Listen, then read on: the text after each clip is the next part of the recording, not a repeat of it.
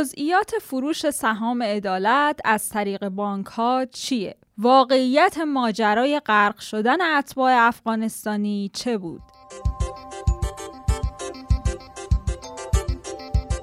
سلام، امروز پنج شنبه بیست و پنج اردیبهشت پادکست خبری پادیو رو میشنوید. سال روز شهادت حضرت علی علیه السلام و شب قدر رو هم بهتون تسلیت میگیم. در پادیوی امروز از جزئیات فروش فوری خودرو، شرایط استخدام در دستگاه‌های دولتی، اعطای تسهیلات به مشاغل آسیب دیده، تغییر تاریخ برگزاری کنکور سراسری و دکتری، تعیین تکلیف بازگشایی رشته‌های ورزشی براتون خواهیم داشت.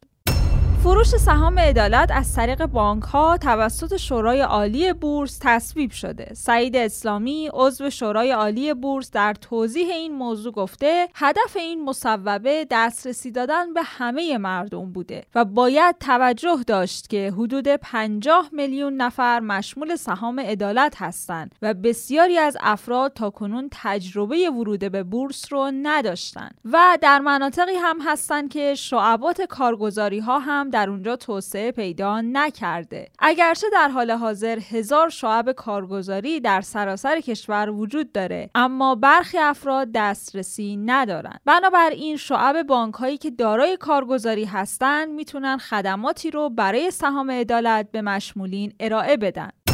سخنگوی ستاد راهبردی آزادسازی سهام عدالت گفته بر اساس مصوبه کمیسیون فرعی شورای عالی بورس، مشمولان سهام عدالتی که دارای شماره حساب شبا هستند نیاز به احراز هویت مجدد در بازار سرمایه ندارند. با توجه به بالا رفتن نجومی قیمت خودرو، قرار فروش فوری خودرو انجام بشه که جزئیات دقیقش رو معاون امور صنایع وزارت سمت در سی ثانیه گفته. در فروش فوق‌العاده پنجاه درصد قیمت مصوب رو دریافت می‌کنیم. سایت باز هست، فرصت برابر در اختیار مصرف کننده وجود داره. در پایان اگه به تعداد بود که ما به تقدم تکمیل وجه و تقدم زمان ثبت نام تحویل میدیم. اگر, اگر نبود با توجه به نظر خود نهادهای نظارتی و دستگاه‌های نظارتی چاره‌ای نداریم که با یک رویه عادلانه اینو بین مصرف کنندگان توضیح بکنیم که روشی که خودشون پیشنهاد دادن روش قرعه کشی هست. همچنین یک سری محدودیت‌های جدید هم برای متقاضیان خودرو ایجاد شده. چهار مؤلفه رو ما باید کنترل بکنیم در موقع ثبت نام. هر کارت ملی یا کد ملی میتونه یه خودرو بخره و امکان دریافت خودرو بیشتر از یک کارت برای یک کارت ملی وجود نداره. در موقع ثبت نام کارت ملی، گواهینامه، حساب بانکی و سیم کارت باید به نام شخصی باشه که میخواد ثبت نام بکنه. هر کدوم از اینا اگر منطبق نباشه امکان حضور در فرایند ثبت نام برای این شخص مهیا نخواهد شد. سن بالای هجده سال محدودیت بعدی ما هست.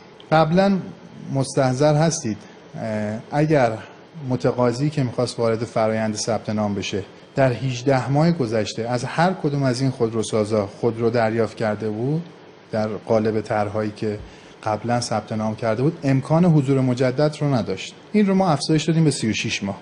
یعنی اگر سی و شش ماه گذشته خودرویی از دو خودروساز دریافت نکرده باشه میتواند در این سه طرح حضور پیدا کنه و مشارکت بکنه. دارا بودن گواهی رانندگی عامل بعدی هست. در فروش فوق‌العاده سند یک سال در ره باقی خواهد بود. یعنی واقعا مصرف کننده آقای خسروی مصرف کننده واقعی باید وارد این فرآیند بشه که نتونه بفروشه. بله، تا یک سال ارزم به حضورتون حق معامله رو نداره و حق انتقال رو نداره و سند در رهن کمپانی باقی خواهد موند. هیچ کدوم از قراردادها امکان صلح ندارن. یعنی ما کاغذ رو اجازه نمیدیم که معامله بکنن، واگذار بکنن. عامل بعدی که اخیراً اضافه شده و جزو مصوبات اخیر کمیته خودرو هست بحث گارانتیه. خب مستحضر هستید گزارشاتی از سطح بازار و بعضی از پارکینگ ها منتشر شد مبنی بر اینکه تعدادی از خودروهای بدون پلاک یا حتی با پلاک ارزم به حضورتون در سطح پارکینگ وجود داره. اگر خودرویی تحویل گرفته بشه از کمپانی، میدونید زمان سرویس اولیه اینها دارن که این سرویس اولیه یا زمان هست یا عامل کیلومتر. اگر خودرویی دریافت بشه ظرف سه ماه مراجعه نکنه به سرویس اولیه، گارانتی اون ارزم به حضورتون خودرو لغو خواهد شد و شرکت خودروساز حق ارائه سرویس به این خودرو نخواهد داشت. در خبری که به تازگی منتشر شده، قرار چهل هزار نفر در دولت استخدام بشن. در مورد روندش هم جمشید انصاری، معاون رئیس جمهور، گفته استخدام پیمانی در دولت فقط از طریق آزمون انجام میشه و هر کس بخواد به صورت پیمانی جذب دولت بشه، حتما باید در آزمون شرکت و حد نصاب نمره قبولی رو کسب کنه. همکنون دو میلیون و دویست و هفتاد و نه هزار کارمند در دولت شاغل هستند که اگه یک سیوم اون هر ساله اخراج بشه، حدود هشتاد هزار نفر رو شامل میشه که با جذب حدود سی و پنج تا چهل هزار نفر، یعنی کمتر از نیمی از خروجی، جذب نیروی جدید داریم. ماجرای غرق شدن اتباع افغانستانی که در قسمت صد و نود و هفت پادیو براتون گفتیم رو که یادتون هست. مرزبان ارشد ایران در مورد واقعیت این حادثه اینگونه توضیح داده: شنبه سیزدهم اردیبهشت از طریق فضای مجازی افغانستان متوجه شدم که خبری در خصوص فوت اتباع افغانستانی در حال انتشاره. بسیار تعجب کردم، چون ما اتفاق خاصی رو در مرز نداشتیم. من سریعا تماس گرفتم با مرزبان سرحدی غرب افغانستان جناب آقای گلبدین الکوزی، پاسخگو نبودن. من سه مکاتبه رو با افغانستان انجام دادم به صورت رسمی، تا کنونم پاسخی به ما ارائه نکردن. موضوع بسیار مهم بود برای من، چون مرزبان منطقه هستم. همون روز اول و روزهای دوم چندین مرتبه نیروها رو اعزام کردیم برای پایش. گفتیم باز هم برای اطمینان قلب خودمون تمام نقطه مرزی منطقه مورد اشاره که گروهان جنت آباد بود رو از دهانه سه مرزی، مرز مشترک ایران، افغانستان و ترکمنستان، تا انتهای حوزه جنت آباد رو پایش کردیم. هیچ گونه آثاری از بابت موضوعی که منتشر شده بود یافت نشد. وضعیت جغرافیایی و شیب و قوس رودخانه توریست که گریز از مرکز رودخانه توریست که اگر چیزی هم روی آب شناور بشه، در قسمت‌های بیشتری به ساحل ایران باید بیاد. لذا من به این اطمینان رسیدم که این کذب هست. پادیو رو با خبرهای کرونایی ادامه میدیم. آخرین آمار مبتلایان کرونا در کشور به چه عددی رسیده؟ سیصد و نود و نه مورد ارجاعی از بیمارستان‌ها به عنوان موارد جدید قطعی و بستری مبتلا به کووید نوزده در سراسر کشور شناسایی شده و البته با در نظر گرفتن موارد ارجاعی که به صورت سرپایی از مراکز خدمات سلامت یا موارد رهگیری افراد دارای تماس نزدیک با بیماران و یا اعضای خانواده بیماران انجام شده، مجموعاً هزار و هشتصد و هشت مورد ابتلای جدید به بیماری کووید نوزده رو میتونیم خدمت شما گزارش کنیم که قاعدتاً با توجه به بیماریابی گسترده‌ای که در حال حاضر در سراسر کشور در بیش از بیست و یک استان به طور چشمگیری انجام می شود، ما همچنان میتونیم بگیم که با وضعیت مشابه روزهای گذشته، البته باز هم عرض میکنم به جز استان خوزستان که کماکان در وضعیت قرمز قرار داره و به نظر میاد که استان خراسان شمالی هم ممکنه که در وضعیت هشدار باشه. ما امیدواریم که استان خراسان شمالی آنچه که امروز در آمارها وجود داشت در روزهای آینده مشابه امروز نباشه و اگر این روند ادامه پیدا کنه، قاعدتاً استان خراسان شمالی هم نیازمند دقت و مراقبت‌های جدی‌تری خواهد بود. اقدامات بسیار خوبی در استان خوزستان همکاران ما در نظام سلامت در ستاد استانی مقابله با کرونا انجام شده. اعمال محدودیت‌های جدیدتر در روزهای اخیر، قاعدتاً ظرف روزهای آتی نتایج اون رو ما خواهیم دید. امیدواریم مردم عزیزمون به خصوص در استان خوزستان با رعایت بیشتر نکات بهداشت فردی و عمومی و رعایت فاصله گذاری و رعایت و مراعات محدودیت‌هایی که اعمال شده، انشالله مسیر رو برای تحقق کاهش موارد ابتلای جدید در روزهای آتی هموارتر کنند. از همه عزیزان مون در این استان استدعا داریم که در این زمینه همراهی لازم رو داشته باشند. امیدواریم استان خراسان شمالی هم این هشدارها رو جدی‌تر بگیرند و ما در روزهای آتی اخبار بهتری رو از استان خراسان شمالی داشته باشیم. تا امروز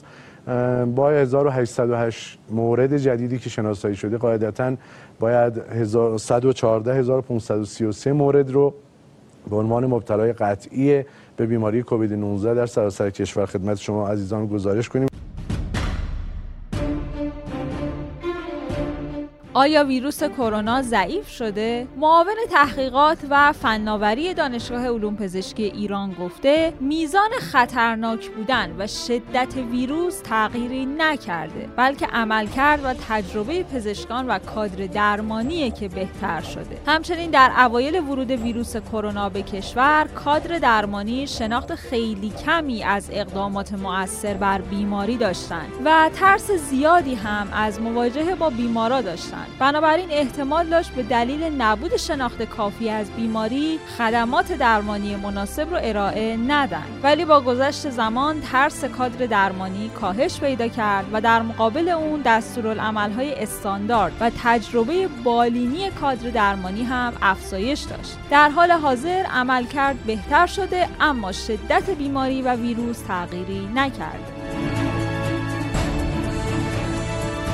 قراره به مشاغل پر ریسکی که به دلیل تعطیلی دراز مدت در اثر کرونا آسیب دیدن تسهیلاتی داده بشه. مدیرکل دفتر سیاستگذاری و توسعه اشتغال وزارت کار در خصوص نحوه و میزان دریافت این تسهیلات اینگونه توضیح داده: میزان تسهیلات هم در دو حالت هست. کارفرما واحدهای اقتصادی که به نوعی از سوی دولت به عنوان واحدهای پرخطر طرح شدن و بسته شدن به دستور دولت، به ازای هر فرد شاغل شانزده میلیون تومان خواهد بود و سایر واحدهای اقتصادی که به نوعی در مشمول این بحث‌های سیزده هسته بودن دوازده میلیون و ازای هر فرد شاغل بیمه شده. آیا علائم کرونا در جهان تغییر کرده؟ علیرضا زالی، فرمانده ستاد ملی مدیریت مقابله با بیماری کرونا، در پاسخ به این سوال گفته موضوع تغییر علائم ویروس کرونا به مرور زمان میتونه صحت داشته باشه، اما پیش بینی میشه در بازگشت مجدد این ویروس بافت‌های دیگه بدن رو درگیر کنه. ولی فعلا نشانه‌های شایع تشخیص کرونا در حال حاضر تب، سرفه خشک، تنگی نفس و و خستگیه. علیرضا زالی خبر خوبی هم داشته و گفته میزان بستری بیماران جدید مبتلا به کرونا در بخش‌های عادی و ویژه بیمارستان‌های تهران هشت درصد کاهش داشته.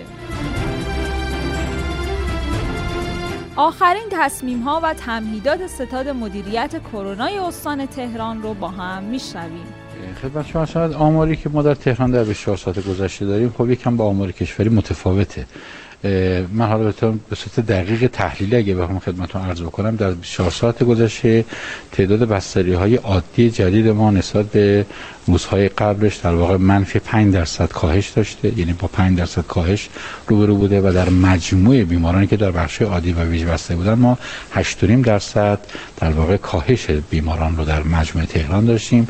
در مقابل مثبت چهار درصد در میزان ترخیص ما رشد داشتیم. این که در صدر به خاطر جمعیت تهران، به خاطر اینکه همونطور که اشاره کردیم به خاطر جمعیت تهران و خب از گذشت قدر مطلق بیماران در تهران به دلیل وسعت جمعیتی، وسعت جغرافیایی و چگالی بالای تراکم جمعیت تهران طبیعتاً بالاتر. خب استان تهران یکی از پهناورترین و پر جمعیت‌ترین استان هاست. در مورد سوالی که فرمودین، گزارشات میدانی ما ماهیت فرمایش شماست، یعنی دیشب فاصله گذاری اجتماعی خیلی خوب رعایت شد و اکثر مواردی که گزارش شده نشان دهنده این بوده که در امکنه مذهبی که مراسم شب قدر اول برگزار شده، پروتکل‌های بهداشتی مورد توجه قرار گرفته، به خصوص زمان کوتاهی که بوده خیلی کمک کرده به این مسئله. اما اینکه ما امروز یک کار مثبتی در زمینه بهداشتی انجام بدیم یا برعکس یک مداخله باشه که اثر منفی در زمینه بحث افزایش ابتلا به کووید نوزده داشته باشه، در زمان حدود چهارده تا نوزده روز بعد آثار اون رو ما در بستری بیمارستانی علالقاعده می‌بینیم و در میزان ابتلا بین پنج تا چهارده روز فاصله علالقاعده خواهد بود. بنابراین اینکه مردم دارن رعایت میکنن یا رعایتشون موجب افزایش پیدا بکنه، طبیعتاً فردا پس‌فردا ما تغییر در آمار اون به طور چشمگیر نخواهیم دید و این آمار همونطور که بارها گفتیم با تأخیر است. به طور مثال در میزان فوتی های ناشی از بیماری ما حدود یک ماه بعد آثار رو میتونیم مورد ارزیابی قرار بدیم، اما با توجه بکنیم، همونطوری بارها شما هم گفتید ما هم تاکید میکنیم، تهران به دلیل شرط خاصی که از جغرافیایی و تراکم جمعیتی و ترددها و معدل بالای ترافیک در اون شهری داره و به خصوص ما بالاترین میزان حمل و نقل در اون شهری رو به دلیل تراکم جمعیتی داریم و حجم بالای در واقع مراجعات در اون شهری، تهران کماف سابق یک شرایط کاملا متفاوت و در این حال ناپایدار و شکننده داره که اینو بارها ما خدمت همه عزیزان عرض کردیم. تاریخ برگزاری کنکور سراسری و دکتری تغییر کرده. ایرج حریرچی معاون کل وزیر بهداشت در این خصوص اینطور توضیح داده: اونهای کارشناسی و دکترا و آزمونهای جامع بالاتفاق تصمیم گیری شد که برگزاریش تسریع بشه با توجه به فرصتی که برای شرکت کنندگان برای آمادگی مجدد باید داده بشه. از هفته آخر تیر ماه این آزمون‌ها شروع خواهد شد با رعایت اصول بهداشتی تا مشکلی برای عزیزان دانشجو و دانش آموزمون پیش نیاد. تکلیف بعضی رشته‌های ورزشی برای بازگشایی مشخص شده. حریرچی در این خصوص گفته در مورد بیست و نه ورزش انفرادی مثل انواع رشته‌های دو میدانی، تیراندازی، وزنه‌برداری و حتی رشته‌هایی مثل تنیس روی میز و تنیس خاکی تصمیم گیری کردیم و در توافقی که با وزارت ورزش و جوانان حاصل شده، با توجه به دریافت مصوبه از ستاد ملی مبارزه با کرونا، این بیست و نه رشته ورزشی در تمام شهرهای کشور قابل بازگشایی هستند. در مورد فوتبال هم روز گذشته رئیس کمیته مسابقات سازمان لیگ گفته اگر لیگ ادامه پیدا نکنه قهرمان مشخص میشه، چون باید نمایندگان ایران در لیگ قهرمانان آسیا و همینطور تیم‌های سقوط کننده معرفی بشن. البته مسابقات لیگ برتر اگه هم برگزار بشه قطعاً بدون تماشاگره. سازمان جهانی بهداشت در تازه ترین نظریاتش در مورد بیماری کرونا اعلام کرده که ویروس کرونا عامل بیماری کووید نوزده که باعث یک اپیدمی جهانی شده ممکنه هرگز ناپدید نشه. یعنی حتی اگه واکسنی برای این ویروس کشف بشه، کنترل اون نیازمند یک تلاش عظیمه. آیا استفاده از کولر در فصل گرما کرونا رو شیوع میده؟ هوا در خار گرم شدن است. دوستان زیاد سؤال کردند فعلا که کرونا ویروس کاملا مهار نشده، آیا می شود کولر خانه را روشن کرد و آیا استفاده از دستگاه های تقنینی مرکزی ادارات و فروشگاه ها خطر سرایت و شیوع بیماری را افزایش می دهد؟ در پاسخ به این نکته پروفسور جمشی از دانشگاه تونجی چین میگوید کولر خانگی یک دستگاه داخلی است. اگر در خانه ویروسی نباشد و هوا تنها در داخل خانه به گردش بیاید، از آنجا که فشار هوای بیرون و داخل یکسان نیست و اصولاً هوای بیرون وارد خانه می شود، در صورتی که نزدیک بیمارستان نباشیم هوای بیرون معمولاً پاکتر است. از سوی دیگر قبل از استفاده از کولرهای سقفی و ایستاده باید ورودی هوا را چک کنیم و از تمیز بودن آن مطمئن باشیم و بعد از تمیز و ضد عفونی کردن فیلتر، پروانه و پرده های کولر می توانیم با آسودگی از کولر استفاده کنیم. پس آیا از تقویه مرکزی می توان استفاده کرد؟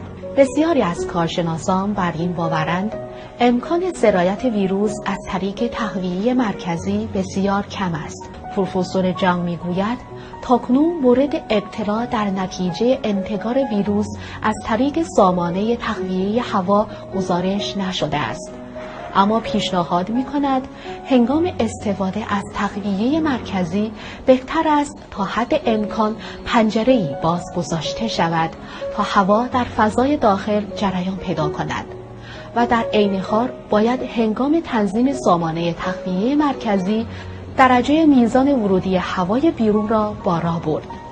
با این دو روش میزان وزش و جابجایی هوای تازه افزایش می‌یابد.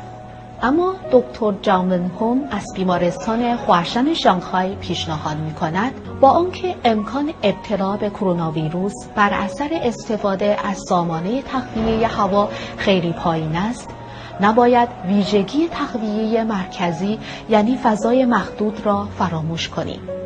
اگر افرادی در این فضای محدود به بیماری مبتلا باشند، خطر ابتلای دیگران بیشتر می شود. بنابراین او پیشنهاد می کند در مدارس از تخلیه مرکزی استفاده نشود.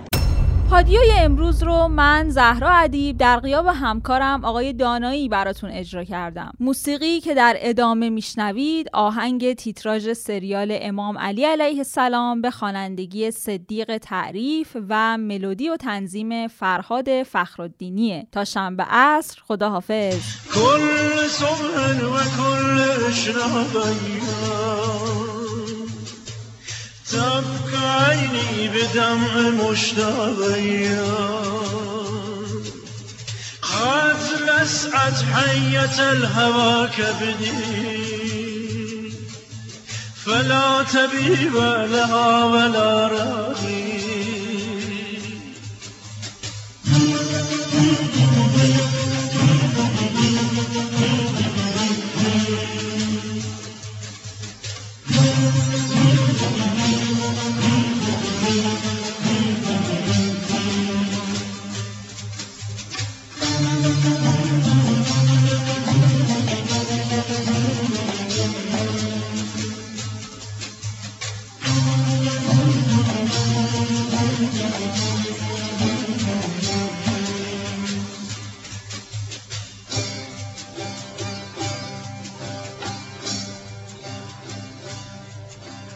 إلا الحبيب الذي شغفت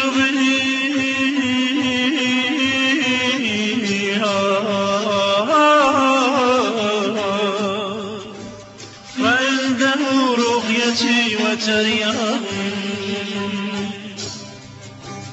كل صبح وكل إشراقيان تبكى عيني بدمع مشتاقيان قد لسعت حية الهوى كبدي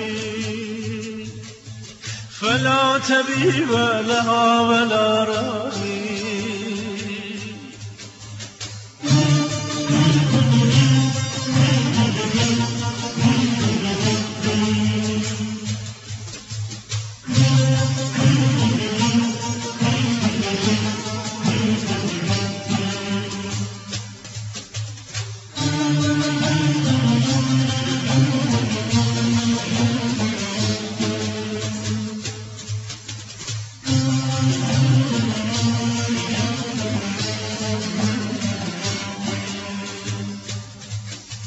زد مار هوا بر جگر غمناکم سودی نکند فسونگر چالاکم آن یار که عاشق جمالش شده هم نزد وی از رقیه و تریاکم.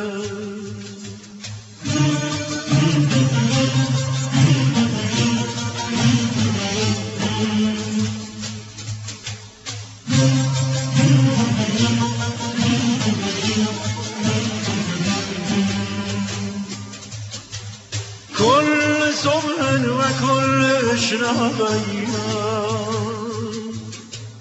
تبكى عيني بدمع مشتاقيان قد لسعت حية الهوى كبدي فلا طبيب لها ولا راقي.